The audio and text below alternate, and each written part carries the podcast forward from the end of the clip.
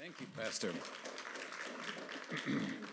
I don't know how many of you know his daughter, Erica. She's quite an inspiration to me. She's uh, had every negative thing happen to her, and she never complained or whined. And when I look at her, she works, works with crutches, you know, and she would be, most people would let the government support them and just stay at home and, uh, and just be uh, handicapped, be handicapped. But she's not this girl. She didn't stop she carried on studying and she got a degree and became a school teacher and she drives her own car and then she married this wonderful man and then now they just bought their own house. They just they're not stopping with every obstacle.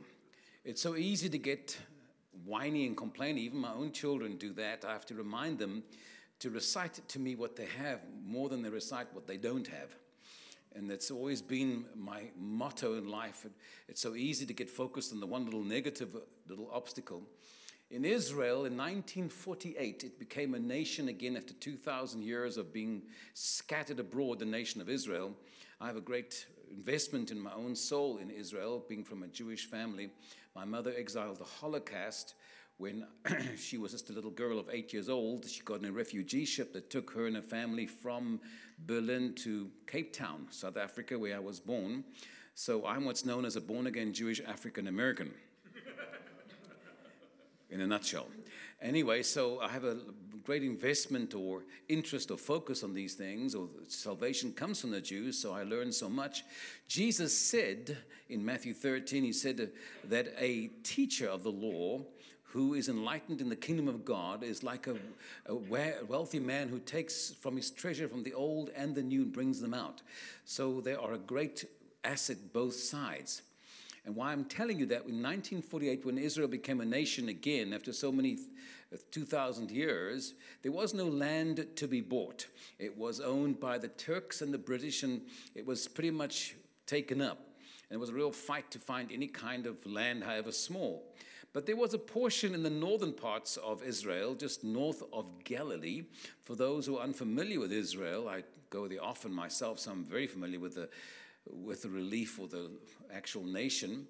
Uh, Galilee is 700 feet below sea level, has a different climate and atmosphere. It is fed by the mountains that melt, the snow caps that melt in spring and come down the Jordan into the Galilee area. And then from Galilee, Jordan goes out to the Dead Sea, which is now 1,300 feet below sea level. And the Galilee area is fed by this river, and this estuary or this valley that comes from the mountain has become a swamp over the years because it gets flooded on either side quite drastically. And what happens is, with this constant flooding, is that they, nobody does well there financially. So the land is really inexpensive. And when 1948 occurred, they settled there and they bought land, these Jews from all over the world, and began to try and farm and make a living. And the first 40 years, a generation came and went, and it was totally disastrous. And the second generation came and went, and nothing succeeded. It was completely desolate and difficult, and everything was failed. And they began to seek God, these Jews, and they asked the Lord, and if God to- told them to change the names of all the villages in this, what you might know as Caesarea Philippi, which is that's, that's the whole region known, the Bible refers to that northern section of the Galilee. And so they changed all the villages' names to Hebrew names that were victorious and names of God that would be signify power and victories and such like. And then the Lord spoke them to put to plant eucalyptus trees, which they did, and it dried and balanced out the water usage so much so that when I take tours now, I stop and show them the lands that are, as far as the eye can see, that were never in thousands of years productive now are the most sought after in the whole nation of Israel when it comes to planting because the soil is so rich I showed them strawberries. I remember still showing them strawberries the size of an apple that not eaten by any kind of pestilence, whether, the, whether it's birds or whether it's uh, snails, how amazingly blessed this area has been. And the bottom line is 80 years came and went, and they could have given up and gotten really tired. It's a person's entire lifespan. But they kept on and kept on and kept on and didn't give up. And then they changed the name, the way they spoke. They no longer called those old villages the names that were before. Now they became called in God's names. The names, names are very important. The way we speak is of paramount importance. In fact, the entire ecology of God's kingdom is based on words. God spoke, let there be light, and there was light, and he, the word became flesh. So words are very powerful. I'm fully persuaded, had Abraham changed his name earlier in his life, he was 99 when his 13 year old son Ishmael was with him when the angel came and said, "Do to change your name to, to to Abraham, which means father of many rather than Abram, and then you to circumcise all the males of your household. Three months after that visitation, the changing his name, the, his wife was with child, pregnant. I'm fully convinced in my heart that had he changed his name in the beginning, there would have been a much quicker response and she may have gotten pregnant earlier because he began to confess. Imagine changing your name. Everyone's calling you Abram, Abram, Abram, and you've got to stop them and say, Excuse me, my name is Abraham. You've got to call me that now. It's, it's a constant reciting of what God says, agreeing with God's word. It's not logical, it's not practical. People will tell you insane, but that's how God's kingdom is set up. We've just come through the year 2020, and soon it'll become a memory and probably branded as the COVID year, and Lord knows what else it might be branded as. It's been a most unusual year for all of us, and the year before that, God spoke to me to be a crazy year. But He did tell me that 2021 will be a demonstration of His power, Him, Himself. He's going to demonstrate Himself on the earth and do some interjections, injections, in, interactions with the world that nobody can deny would be a good, positive act of God. And they may try and talk it away, but God is about to do some wonderful things. Are you still here with me? Amen. All right. Fear is not in your framework of reference because fear is your enemy. The enemy is after your faith. He's not after anything that you are being attacked in, whether it be your health, whether it be your mm, finances, whether it be your marriage. When the devil attacks you, what he's really after is your faith. In his re- reference, he's wondering what would it take to make you doubt God? I must be able to do something to you that'll make you think God's forsaken you or forgotten you.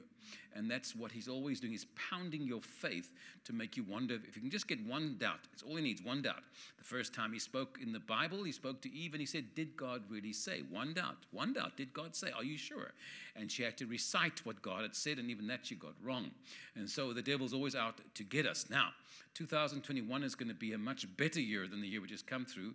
It doesn't take much to be better than this year. but it is a good thing. It is a wonderful, good thing. I would need you to be positive because you are the salt of the earth and the light of the world. And the world look to us. Islam is not going to help us, neither will any Buddhist or Hare Krishna. We need to be the salt and the light of the world. We are the hope and the voice to the world, not only with our words, but also in our example and our lifestyle. And we to continually adjust and adapt to that. Can you say amen to that? Amen. Thank you so very much. I'd like to read from the book of John chapter 16. We have four Gospels. I base my entire life on the Gospels. It's uh, the actual words of Jesus. I'm a follower. I personally am a follower of Jesus. I'm not a follower of Paul, Peter, or John, or any disciple. I learn from them, but I follow Jesus. And I particularly try to mold my life and thought patterns and whole lifestyle onto everything he teaches, says, and actually exemplified. And that's whenever I refer back to him. Now, in the four Gospels we have, we, I always wish they'd given us a little more information, a little more written down. Matthew was a tax collector, and like most disciples, had his own disciples, and these were written, this, this book of Matthew is most likely written by his disciples because it's written in 70 AD, and he was already come and gone. Mark was one of the 70 and a nephew to Barnabas. As you may know, Barnabas and his sister were very spiritual people. And if you want to, if you're interested in the book of Acts, chapter 12, it was the house of Barnabas' sister or Mark's mother that Peter, when he was released from prison, went to when they found and were praying and he knocked on the door and they didn't open the door for him. That was Mark's mother's house or Barnabas' sister's house. They were a very avid spiritual family. Barnabas was a remarkable man. Him and Mark had some differences. They were on the journey with Paul, as you may well know. But Mark wrote his book, and his book was probably in the early few hundred years the most used and most referenced book throughout the early church. And that's why so many of the writings of the book of Mark you will find it says this early manuscripts do not contain this portion because it's been rewritten so many times and was used so much. It's a much shorter book. You can see the focus of his life and how he referred to the miraculous and supernatural and be very much to the point, very much a young. Most the disciples were, not most, all of them were younger than Jesus. Uh, Jesus was 30 years old when he began his ministry. All the disciples were young. John, for example, was about 18 or 19, and the four boys that came from Capernaum, Peter was 24 about, just newly wed, and of course, these are all younger gentlemen, and so when they got older, John is the only one we know that for sure wrote his book himself. He refers to himself in it five times, the one whom Jesus loved, so he refers to himself. From the Isle of Patmos, most likely he wrote the book with the help of some aid. He probably wasn't alone as an old person, he would have had someone helping him and serving him, and wrote some. That's why some of the style in the book of John changes slightly, and even in his letters, they are different as, he, as someone writes for him. And so um, I'm teaching you this because I want you to stimulate your interest in the, God's word. Because you are the salt of the earth, and the Bible should be the most precious writings of your life. It should be the most important thing. For me, it certainly is. I'm like a child at Disney when I go to the Ark in Kentucky. I've been there several times to view the Ark uh, made to scale by the Amishes. it's quite something exciting. I get very excited about the things of the Lord, and I hope you do too. We are family, and you should be excited about the things of God. What do you say? Thank you. Now, in the book of John, John writes very differently to the Matthew, Mark. He's didn't he avoided trying to tell a historical point, a book of view. He wrote his story from his angle after many years. Remember, he was only 18 or 19, and he was very confident that Jesus liked him. Yet he didn't do anything supernatural in the beginning. You'll find him and Peter walked together to go to the up to the temple, and it wasn't John, but rather Peter that would get a hold of the lame man and, and pull him up and say, In the name of Jesus, be healed. It was not was not uh, Johnny was too young and he was still growing and learning, but he accumulated information and the understanding and the depth of what he was teaching. You can see in the beginning of the book of John is he doesn't go to the birth of the virgin birth or John the Baptist, but he goes to the actual spiritual connotation or importance of Christ become manifest on the earth. Now in John 16 verse 12, he quotes the words of Jesus, which he often does. He recites them for us. And I want to recite this to you. Jesus says, Jesus saying these words to his disciples the ones he's been teaching for three and a half years, I have much more in verse 12 to say to you. Now, you know we want God to tell us stuff. We want God to give us some information. We, are, we feel very armed if God will only tell us stuff. But it's my understanding, having walked with the Lord since I'm 13, which is quite a few years now, that He's not one to give a lot of information away. He'll give you just enough to keep you going in the right direction, and that's about it. on a day of hard teaching, all day in the sun, very exhausted, he asked the disciples, Let us go to the other side of the lake. Not always the most amicable thing because we all know the wind blows down the Golan Heights and causes the wind to be very bumpy, the lake to be bumpy in the afternoons. Hence, when we go to Galilee, I take my tours always in the morning on the boats, not out in the evenings. We have big boats then, they had small ones. But nevertheless, a few of them launched out, and he just so tired, took a nap. Did he know there'd be a storm? I'm convinced he knew there'd be a storm. Didn't stop him sending them to the other side. Life has many challenges and storms in, on our journey. Whether you name frame, ball, squall, scream, shout, throw fits, it's not going to change the storms. They are there. Whether you're Christian or non Christian, storms are storms. The rain will fall on the righteous and the unrighteous. Don't whine, don't complain. God's really got a plan. If He told you you're going the other side, I wondered when we got to March and we had the COVID hit us, because the Lord had told me that there was going to be three different waves, and one was going to uh, be worse than the others but it would not affect me, only inconvenience me. And I was telling God, this is a lot more than inconvenience for me. How come you didn't just tell me? And this is what he answered me. Had I told you, like the ones in the going out in the storm in the lake, and I would have told them there's a storm on the way to the other side, they would have forgotten about the other side and focused on the storm and tied the boat, got rid of all the heavy things out of there that prepared themselves for a storm, not for the other side. And that's, that defeats and defies the whole journey of faith if you're always focused on the storm rather than on the other side or the victory. So God doesn't tell us stuff because we cannot handle it. He says, I have much more to say to you, more than you can now bear or handle. We just can't handle what God wants to say. There are many things that influence our ability to hear God. It's not just we're not mature enough, we react or fearful, but sometimes we're not devoted or committed enough. Sometimes we have a difficulty just yielding to God because we want God to agree with us or do it our way. We have a difficulty when God tells us things we just don't want to hear.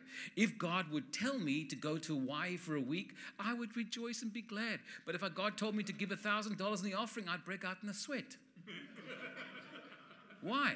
Why, is, why are some things so much more palatable for us than other things? It's because of our nature, it's because of who we are, and the whole devotion to the Lord. And that's why when our Christmas time comes, I always think of Mary, the mother of Jesus. I just marvel at her when she, a 15 year old girl, meets an angel telling her she's going to have a baby. Not something that happens on a daily basis, does not happen. Well, that happened to my cousin too, or I knew that was going to happen. It was a total foreign, weird, strange thing to happen. But her response response was, Let it be to me according to your will. And I prayed, God, only if I could be just 1% like that, that I could respond to God and say, Let it be to me according to your will. Even if I don't agree, it doesn't make any sense. I will do whatever you want. If I can just find a handful of people in this world that would respond to God in such a way that whatever you want from me, I will do whatever you ask. King David wasn't a great man after God's own heart because of his good morals. Lord knows he didn't have good morals. And he had all kinds of strange difficulties in his life. But it's clearly in Acts 13 22, it says, God removed Saul, gave them David as king and said, I testified concerning David, a man after my own heart, because he will do everything I ask him. Simply, he's a man after my own heart because he will do what I ask. And I want to be that. I so want to be that man or that person that can do what God says. We have difficulty hearing what God says because it doesn't always agree with us, let alone doing it. Sometimes it's just more of a challenge, even just to listen, let alone do actually act out those things. And then when it's so simple and easy and we can hear it, we often have a great difficulty trying to just walk and do those things. Just do those things. We just, ah, I'll do it tomorrow, I'll do it the next day, and we just don't get around to it. And what made David a man to God's own heart, he even did what he thought God was saying. He just did it. He ran to do it. If I can just be a little like that, like Mary, let it be to me according to your will. The Bible says she hid the word of God in her heart. She didn't run back and say, Mom, Dad, I've got good news, I'm pregnant. but it's not Joseph. No, it's God. God made me pregnant. I mean, it's really bizarre, strange journey to walk on, but she did. Now, Jesus says, I have much more to say to you, more than you can now bear. I really have a situation where I want to communicate more, but you're not ready for it. And there are things God would tell us about 21 and different things in our lives individually, but we just can't always process it correctly. So, the first thing I want to appeal to you is to try and work your heart to a place that you yielded to Him more. That you're willing, that He can speak some things because you're willing to do whatever He says, even if you don't agree or make sense to you.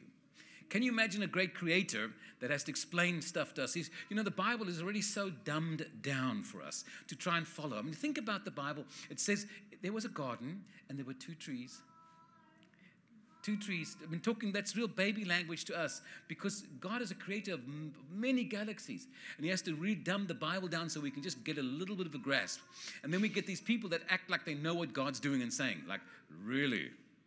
Don't know when you got on that plane, but I'm way far from whatever God says to me to not understand what God's saying because it's so it's so powerful when God big and he has to dumb it down for me because I don't get it always. And in our own journeys too, he has to, he's limited what he can tell us because we react, we panic, we go through so many things. So he has to tell us in a simple way, but he cares. I can honestly reassure you, he cares about you intimately and your future is very important to him. Very important. He spent a very expensive price to get you into the kingdom. It wasn't a small thing. He didn't say, uh, which son can I send? Which one of you guys? He only had the one. He surrendered all that he had. That's how important you are. Now, when you go to heaven, you'll be singing, I'm redeemed. Hallelujah, I'm redeemed. But you'll not find one single angel there singing that song. There'll be angels, but not redeemed ones, because there aren't any redeemed. Not one angel was worth saving, but you were to die for. You're that important to God. The angels only sinned once. They, com- they rebelled against God. An entire third rebelled against him, and a lake of fire is waiting for them. You've, you've sinned more than once a week, but you've been redeemed. What an amazing salvation. Hebrews says, How shall we escape if we neglect such a great salvation? A gift from God. A wonderful salvation, nothing like it. It's a gift, nothing we can earn or deserve. It's a free gift. There has never been told a story of such great salvation. Every religion on the face of the earth, you've got to work, do something, pay a price. This has been paid for. It's free. You've got to be brain damaged not to want to get saved. You can only win. There's no loss, nothing. It's the most wonderful salvation. That's why there'll be no mercy for those that do not accept Him because it's such a free gift. You cannot ignore it. now, He says, Jesus says, I have much more to say to you, more than you can now bear. Then He says, But when He, the Spirit of truth, comes, the Spirit of truth comes, the Spirit of truth. I must stop and tell you the word truth is not the opposite to lies. That's human understanding. Truth is way supersedes all understanding and facts. Truth is what God is. He's the way, the truth. When Jesus says, I tell you the truth, it's not because he tells lies on occasions, because the truth that's about to follow out of his mouth is not just a fact or something you can understand, but something so profound in your life. I'm telling you the truth, and something profound follows, most remarkable. He will guide you into all truth. Truth is the, the understanding, the, the revelation, the power, the, the very being of God. He's going to guide you only if you're willing to follow. Because that's what guides do, they don't force you. He will not speak on his own. The Holy Spirit is a fascinating entity and part of the, of the Trinity to me. Uh, it's very fascinating. He, he doesn't have a personality like the Father and Son, and Jesus had to go to be able to send him. Yet, if you speak against him or blaspheme him, you will be held accountable. You'll not be forgiven. Every sin in the world, murder, every evil thing will be forgiven except blasphemy against the Holy Spirit. You could blaspheme the Father and Jesus, but not the Holy Spirit. And yet he's very different. He doesn't speak on. He says here, he will. Jesus said he will not speak on his own. He will speak only what he hears. He's going to come and refer us. I have to send him, but he'll refer me. He'll refer me to you, and he will tell you of what is yet to come. The Holy Spirit is going to tell you of the future. And we have continually a future. The difficulty is, doesn't tell you the whole future, just some of it, the other side.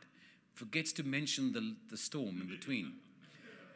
He mentions the land of milk and honey, forgets to mention the hard, difficult journey through the Red Sea, deserts, the people already, possessed the, already possessing the milk and honey. I mean, that's a journey. At the time that they possessed the land, there was so much land available throughout the world. God couldn't send them somewhere else. Why they had to go to a place that's already got all these different Philistines already? Why? Why? Because God gives you a promise and He wants you to fight for what He said. That's the only way you're going to get strong. You've got to fight for what he says. It doesn't just land it in your lap. In fact, 1 Timothy 1.18, Paul says, Timothy, my son, I charge you, in accordance with the prophecies, that by them, nine years in your front of your Bible, you fight the good fight. You fight the good fight of faith. You fight the good fight of faith.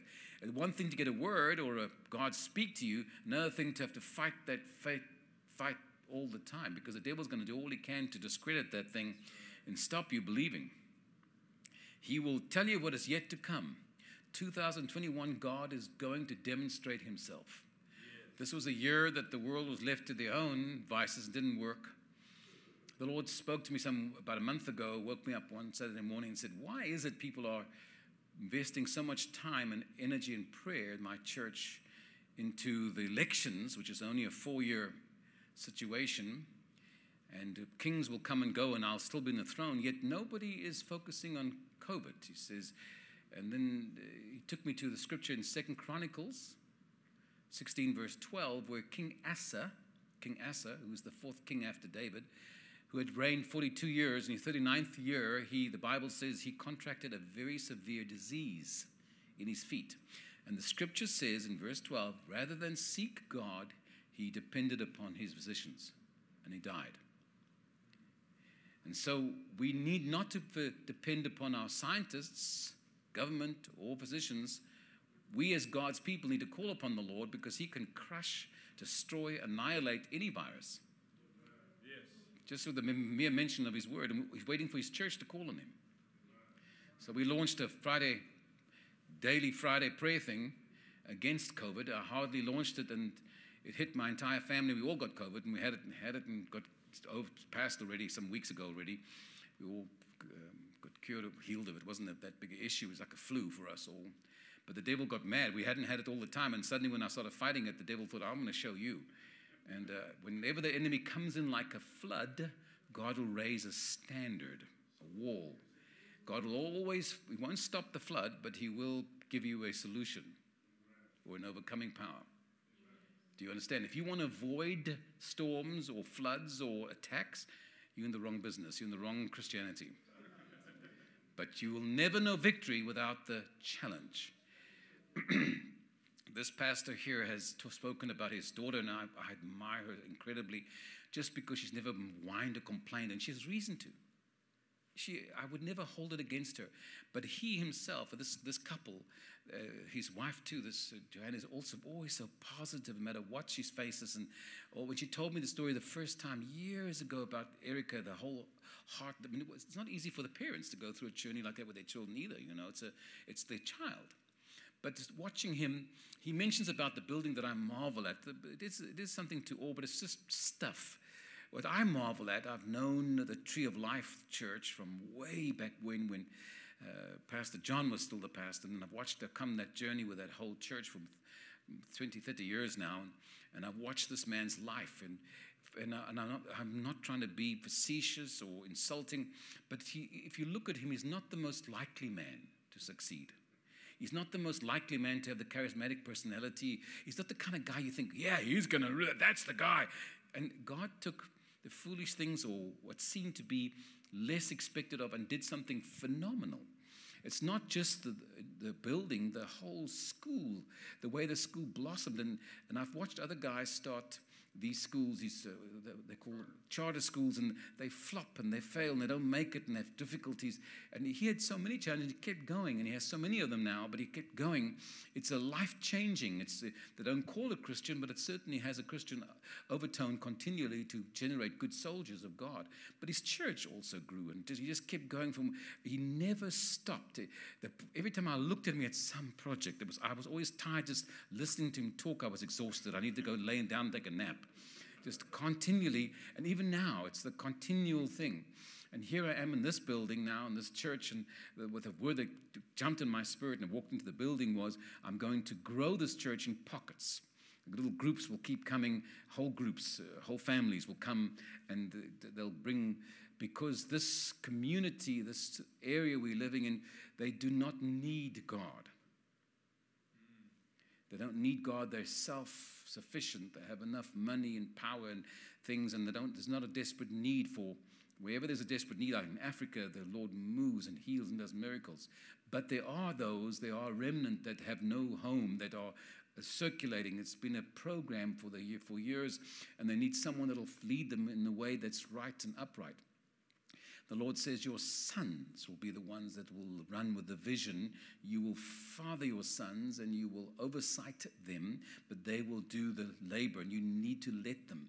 That's sometimes still a challenge. You've allowed, you've learned in the last five years to allow some of the others to take the task. Was a very hard task for you to do that because you you would battle it through. You wouldn't you would lay at nighttime puzzling little things through, and so you come up with solutions. You, all your mind was 24 hours, seven days a week going.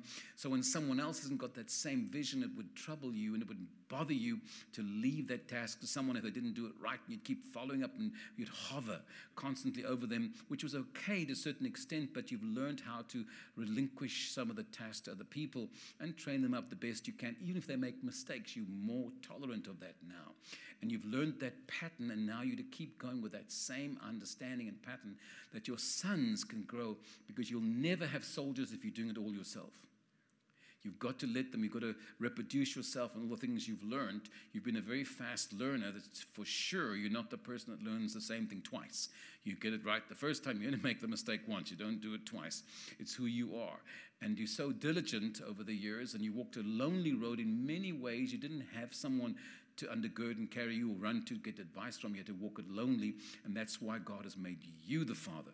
And there are those that look to you from all over and more and more gathering into a network, not because they want to have an apostle that needs to be ushered in and ushered out, but rather someone that they can really get some guidance and some help with. Nobody would have said that, known you since they were young, would have thought you become that apostolic father. But God picked it. God chose you. God chooses who He chooses. It's that simple. So in this church, this is definitely going to be a lot of not only uh, people that have been in churches somewhere else, but also unchurched people that have been looking and floating, looking for something and have gotten cold and waxed cold and need a little injection. God has particularly given you a flavor and anointing to heal and bring unity. One of the things that Jesus prayed in John 17, five times, the Lord Jesus prayed the same prayer five times. Why would he repeat himself? Father, make them one, as we are one. And the Acts 3:21 says that the Son of Man will be kept in heaven until the restoration of all things. And God will make his church one. There'll be a certain level of united front in the church. The, the, the church. It doesn't have to always agree in everything, but the platform will be the same. And God has stimulated something in you to help heal and to bring the church together and to become united in, as one. So that's part of your language. And in fact, the next phase of your life will be a lot of that. Life will never be dull to you. Lay your head down. It'll always be some challenge for you. Always. And you like it like that. You may get tired of it, but you can't help yourself. You, if you finish the one task, you're really laying on your, on your sofa watching TV thinking of the next task. What needs to be needs to be upgraded again, what needs to be changed, and you just can't leave it alone. It's your natural nature. God made you Uh, real builder. It's who you are. So getting back to the Holy Spirit, so He will lead. He will tell you things yet to come. Is that my clock ticking me down? Is a clock up there? Is that my clock? I didn't realize. You sure? Okay. I mean, it's not like the crowd's going to rush out here anytime soon. so. So the Holy Spirit is going to tell you things to come. He will give us some information just to give us indicators, to give us something to work towards, but never the full spectrum of the future. Don't expect that. And then he said also that's the one aspect, so he'll tell you things yet to come. But what I also thoroughly enjoy is that uh, he, he'll, he says that he will bring glory to me. He'll tell you what yet to come. Verse 14 says he'll bring glory to me. He'll bring glory. The Holy Spirit always glorifies Jesus. If someone's functioning in the Holy Ghost and it's all about them, you know you must wonder which spirit that is, because it can't be the Holy Spirit. He will bring glory to me by taking from what is mine and making it known to you. So the two aspects of the Holy Ghost bringing is the futuristic things is informative of, and the information of Jesus himself revealing to us, telling us more of him, revealing us to him. Prophetic words predominantly, you know, you've heard about prophecy. Everything in the Bible that is original, it's the world that copy, counterfeit signs and wonders. Everything the devil copies, everything. Nothing's original, nothing. They copy everything like uh, psychics, fortune tellers are all copy of the real thing. But the purpose of the gift of prophecy in the Bible is to encourage and strengthen you, not tell your future, not try and make you dependent upon some fortune teller. You must be dependent upon the Lord. You must grow in Him, and prophecy should strengthen your relationship with the Lord, should make you hunger and want Him all the more. So when the Spirit of God comes, He may tell you of things to come, some futuristic indicators, but He'll also tell you of God's heart towards you, how much He loves you. It's the, His expression of love in, in a word form, you know, it's words of affirmation. God loves you so much. And people often weep when I prophesy, not because I'm offending them, but because they realize that nobody could have known that. It just indicates of God's closeness to them and how small, those small things that only God could have known. And He wants to reassure you of His great love because He is a wonderful Savior and a mighty God. There's nobody like Him. No matter what you've been through, going through, what you are going to go through, it's not going to change who He is. No matter what COVID Uh, 19 is done, it, it doesn't change the, the consistency of our God. He's still God, He's still on the throne, He's still the boss. And you serve an unchanging God who is able to do exceedingly abundantly above all you could ever ask or think, no question. And God has got good plans. So, Pastor, it's not your labor, your sweat anymore, it's your obedience to let allow and to be finely tuned you know, you, you hear God, and sometimes you wonder about that, but I'm here to make it clear from the Lord that you actually, it's just sometimes because your heart's so in harmony with the Lord, just a thought. You get a, you're driving along and you get a thought to call someone, and it's more prophetic than you realize. And decisions you make 99% of the time are inspired of the Holy Ghost because you're devoted to that. You have no other, other interest but the things of God. You're a fanatic. All right, so all that belongs to the Father is mine, and that is why I said the Spirit will take from what is mine and make it known to you. The Holy Ghost came at what we Jews call Shavuot. There are seven feasts that we celebrate. Shavuot is the fourth one. The three are related to the Pascha or Passover. And then 50 days later, we have Shavuot, which is uh, the, the celebration of the Pentateuch, which is the five books that Moses wrote or was dictated to the books they wrote. And so Shavuot was 10 days after Christ ascended. He spent 40 days on the earth, and I'm not sure why. He rose from the grave and had spent 40 days here, nights, and where he slept, what he did. That's very little limited information. We know he appeared to 500 people. We know that he walked through walls. We know he ate food. We know several things, but that is still limited to these actual actions. But 40 days of and 40 very significant in the Bible and God's ecology. We had 40 days of the flood days. We had 40 days that Christ fasted. We had 40 days. So many of these things are clearly important to God, the numbers. God is definitely into numbers. There's an entire book devoted just to numbers. And God does care about numbers. God is not metric. The whole world is in tens and twenties and hundreds, and we are in dozens. God says there's 12 disciples, there's 144,000 in, in the, at the banquet. And so the things are different. God's number system is different to ours. Boy, you're an excited bunch. You take it down a notch or two.